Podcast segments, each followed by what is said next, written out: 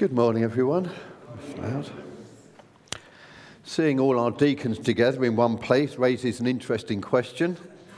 Well, lots of questions, really, but uh, I wonder what the collective noun is for deacons.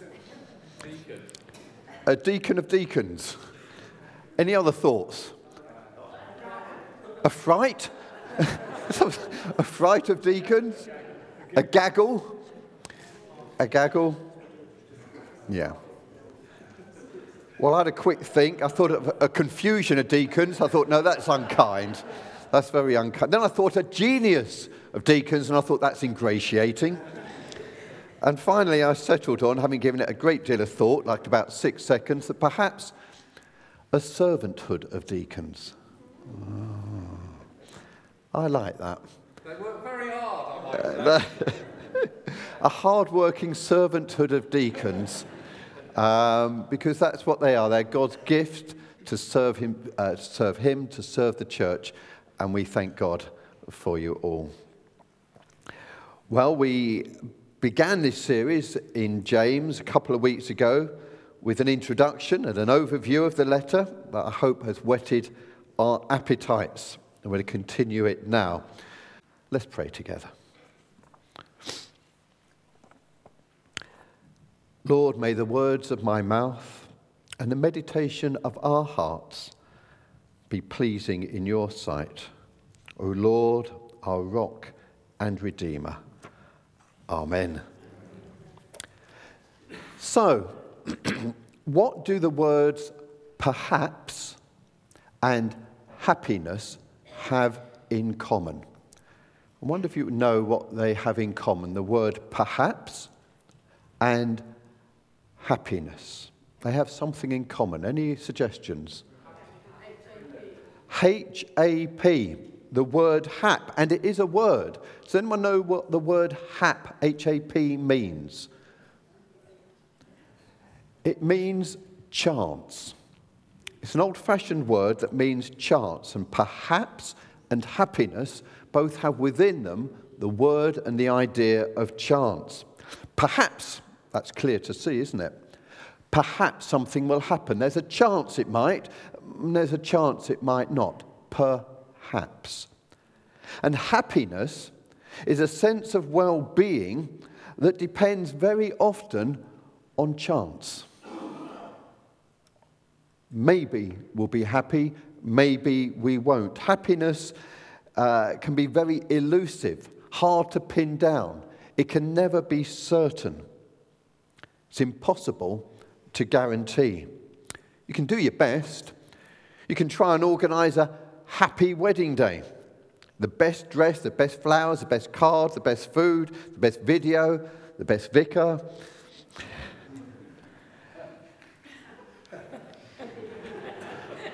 You get toothache on the day and you're stuffed. It's all gone. Many parents say their greatest wish for their children is that they are happy. Personally, I pray for my children that they may know joy. The joy of the Lord. Joy, unlike happiness, is not a matter of chance.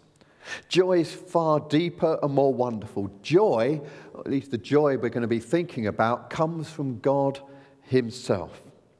Joy is a fruit of the Spirit that lives within the Christian's life. Joy is not dependent on chance or circumstance. Joy is a gift of God we can know in good times and in bad times. And Justin's going to put our text up on the screen, and I'm going to read from James chapter 1, verses 2 to 5. And we'll look at this more closely in a moment. James chapter 1, beginning at verse 2. Right near the start of his letter, he says, Consider it pure joy, my brothers and sisters, whenever you face trials of many kinds, because you know that the testing of your faith produces perseverance. Let perseverance finish its work so that you may be mature and complete not lacking anything. If any of you lack wisdom, you should ask God, who gives generously to all without finding fault, and it will be given to you.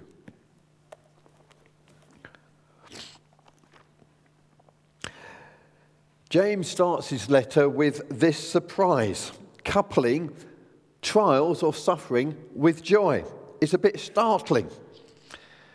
If James has said, Consider it pure joy, my brothers and sisters, when you worship God, we wouldn't have blinked an eyelid, would we? If he had said, Consider it pure joy when God blesses you, we would have said, That's lovely. No problem. But he grabs our attention at the start of his letter on how to live the Christian life by saying, Consider it pure joy, my brothers and sisters, whenever you face trials of many kinds. How can this be? Well, James has chosen his words, each word very carefully, and we must listen and read carefully to what he says and, of course, obey faithfully. We do that. There is a great truth here and wonderful blessing.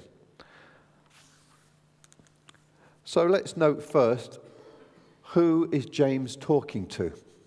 Just because it says something in the Bible, it doesn't mean to say it applies to you. We need to look carefully. And we see that he tells us brothers and sisters. He's talking to fellow members of the family of God. He doesn't say that this type of divine joy is possible for everyone. He's talking about those who, like himself in verse 1, are servants of God and of Jesus Christ. So if that's you, then rejoice. The good news is on its way. But what if it's not you? Well, the good news is it could be you. Jesus calls everyone to follow him. Jesus wants everyone to know this joy that wells up from the Spirit within in life, in good times and in bad. And later in his letter, James will write, Humble yourselves before the Lord, and he will lift you up. Draw close to God, and he will draw close to you. God longs for everyone to know the joy of his salvation in their life. So now, my brothers and sisters in Christ, what does James say to us? Well, we see that it's trials of many kinds. We may know joy no matter what the trial we face. So that could be illness, of course, or financial troubles, relationship problems, trials at work or college, or in the church. It may be trials in which we suffer because we're following Jesus and others don't like it. And normally, the words we associate with times of trial and hard times would be words like fear or confusion or nervousness or despair, perhaps guilt or blame. James speaks of pure joy. And in doing so, James makes an assumption here. And the assumption behind these verses is that trials will test our faith. That's the assumption that James has here. Trials, difficult times, dark times will be a test of our faith. And by faith, he means our faith in God. Our faith that, well, that God exists. That may be tested. Our faith that God is with us. Well, that may be tested in a dark time as well. Our faith that God truly cares for us, that He really is in charge of everything. Trials are questions of those beliefs. Trials can make us question our own beliefs. We don't lie on a sunbed by the sea with a cool drink in our hand and say, oh, I wonder if God exists. But when we lie on a bed in hospital, or a loved one does, with a drip in their arm, then our faith is tested and questions are more likely to arise. Such trials can be like a playground bully. They won't leave us alone. A bully that laughs at our faith, that pushes our hope around, tries to trip us up, tries to make us fall and give up, deny, doubt, or even abandon our faith in God. In difficult times, a voice might whisper in our ear, So, where is your God? You can't see him, can you? You can't hear him. You can't feel him. He doesn't care. He's not even there. So, what does James say? How are we to respond in that situation when that bully of doubt appears? Well, James says, stand tall, stand firm, keep the faith. Not all do. Some will say, I was stupid to believe in God, a fool to put my trust in Him, and instead of standing firm and tall, they will cower before this bully. They will step back, they may run away. And wherever they run to, it will not be a place of joy and maturity, more likely despair and hopelessness. In verse 5, James talks about wisdom the wisdom to understand these things. And he says, if we lack wisdom, we should ask God who will give us wisdom. And God's wisdom comes to us in many ways, not least through God's word, not least through James in his passage. He's giving wisdom to those in times of trial and trouble. And he says, persevere. For perseverance leads to maturity. This is what David did in the Old Testament in Psalm 71, where he says this. David's in trouble and he's saying, My enemies speak against me. Those who wait to kill me conspire together. They say, God's forsaken him.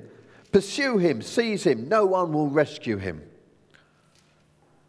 Do not be far from me, my God. Come quickly and help me. May my accusers perish in shame, those who want to harm me be covered with scorn and disgrace. But as for me, I will always have hope. I will praise you more and more. My mouth will tell of your righteous deeds.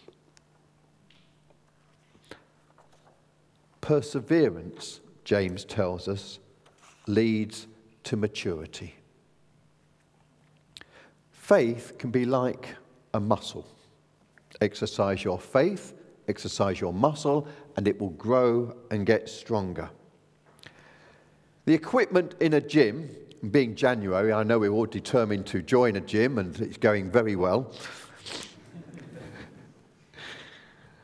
The equipment in a gym is there to test you, to see what you're really made of, for you to discover things about yourself. It will make you sweat, it will make you ache, it will make the going hard, and it will tempt you to not go there in the first place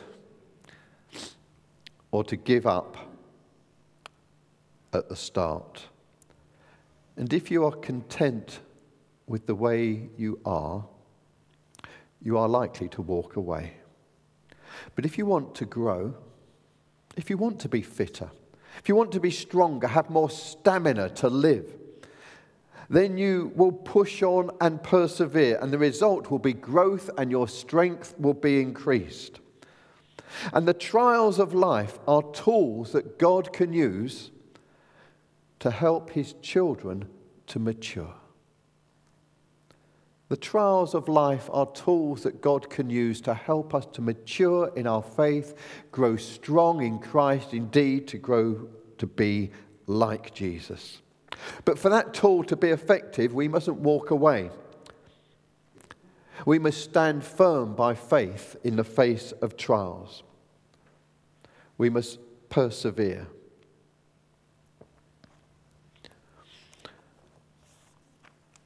Verse 4 let perseverance finish its work so that you may be mature and complete and not lack anything. The idea behind these verses means that we can become more profitable as servants of Christ, become more mature. We are better able to serve Him. Is that what we want? It means also we can become stronger, to be soldiers of Jesus Christ, to fight the enemy. It means we can become more like Jesus in our character, mature. And those maturing in this way in Christ, those who persevere in the face of trials and keep the faith, who grow stronger, will be more able to put into practice the very teaching that James speaks about in his letter. Maybe that's why he puts it at the beginning. He's going to tell us how to live the Christian life. Well, it takes faith and it takes maturity. He's going to uh, speak about resisting sin and Satan and our own evil desires. We need to be mature and strong if we're going to do that. He'll speak about being wiser, slow to speak, slow to anger, quick to listen. That takes maturity, not something very often that the children have. It will take maturity uh, to not just listen to God's word, but to do it. It takes maturity to care not just for our own needs, but for the needs of others. Sometimes children find that difficult, they're immature.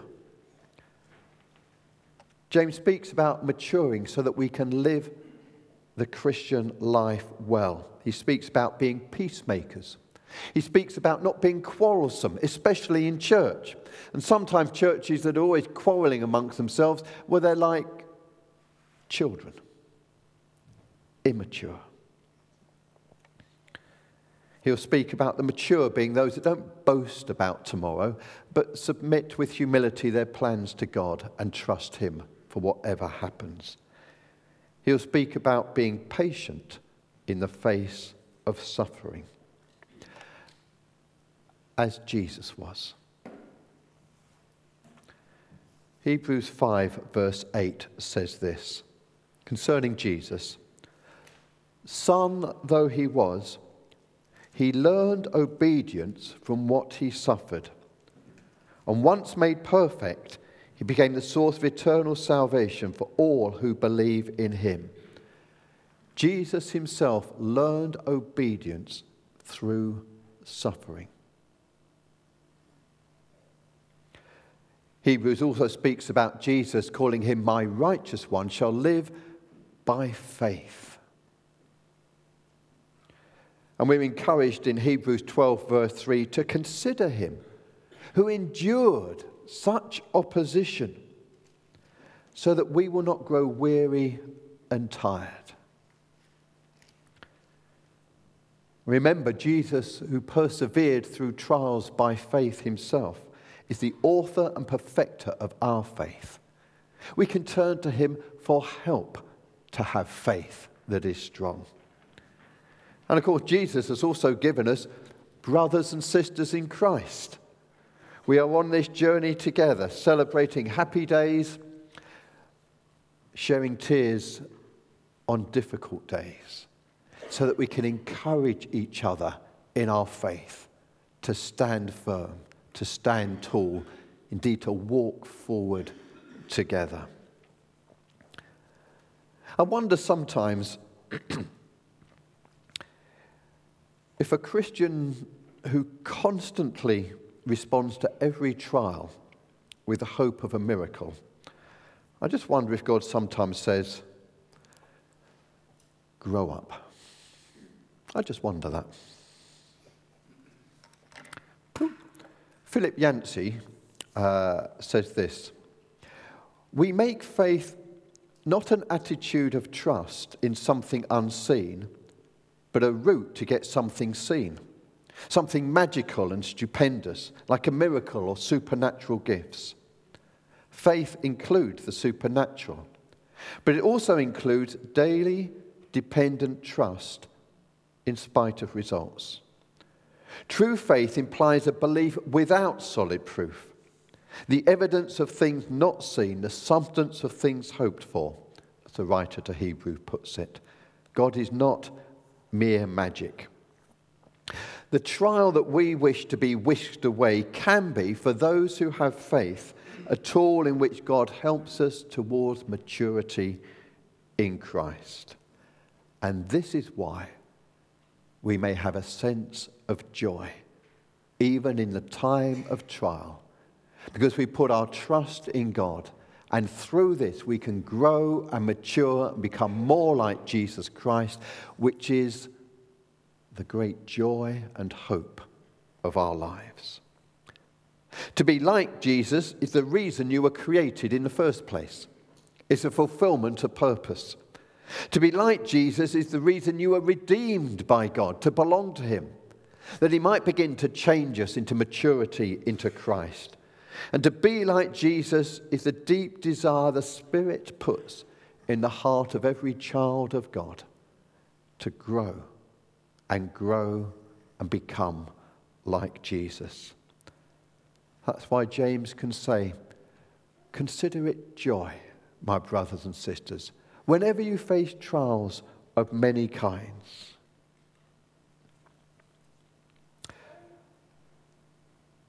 So, along with the tears and the heartache of suffering and the comfort that God provides and the strength that He gives us, we can find a place and a moment to reflect on the joy that the Lord is at work and we are being transformed into the likeness of Jesus Christ. And in closing, James has just one more blessing to tell us about for those who persevere in times of trouble. Not only is there maturity, not only is there joy to be found, but there's a promise of great reward. In chapter 5 of James, he points us to Job in the Old Testament. Now, there was a man who suffered, wasn't there? Trials. But he never wavered in his faith in God. And God rewarded him, though he had lost so much, by doubling everything he once had, which apparently included 14,000 sheep, 6,000 camels, and quite a way down the list, extra daughters as well. In the Old Testament, God's rewards and blessings are often material and temporary. In the New Testament, the age in which we live now, God's blessings are more often spiritual. And the greatest of them we actually receive in heaven. James chapter 1, verse 12. James 1, verse 12. Blessed is the one who perseveres under trial, because having stood the test, that person will receive the crown of life that the Lord hath promised to those who love him. Jesus points to reward. Uh, James points to a reward in heaven for those who are faithful. Exactly what that crown of life is, I'm not quite sure, but I'm not sure that it matters. The fact is that it's from Jesus, and he will place it on the head of those who are faithful. What grace, what joy. Job could see the gifts that he got. We can see that crown only with the eyes of faith. I'm going to close with a text from the Bible, but first, this little story. It's about Florence Chadwick. Anyone heard of Florence Chadwick? One or two nodding. Well, she was the first woman to swim the English Channel in both directions. On the 4th of July 1951, she attempted to swim from Catalina Island to the Californian coast. The challenge was not so much the distance, but the bone chilling waters of the Pacific. To complicate matters, a dense fog lay over the entire area, making it impossible for her to see land. After about 15 hours in the water, and within half a mile of her goal, Chadwick gave up. She later told a reporter, Look, I'm not excusing myself, but if I could have seen land, I might have made it. Not long afterwards, she attempted the feat again. Once more, a misty veil obscured the coastline and she couldn't see the shore. But this time, she made it because she kept reminding herself the land was there. With that confidence, she bravely swam on and achieved her goal.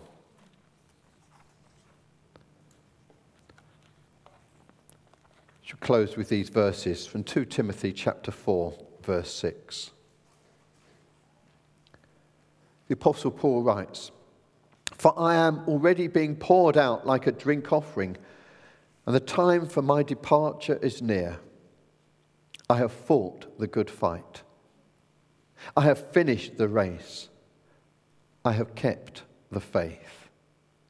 Now there is in store for me the crown of righteousness, which the Lord, the righteous judge, will award to me on that day. And not only to me, but also to all who have longed for his appearing. Amen.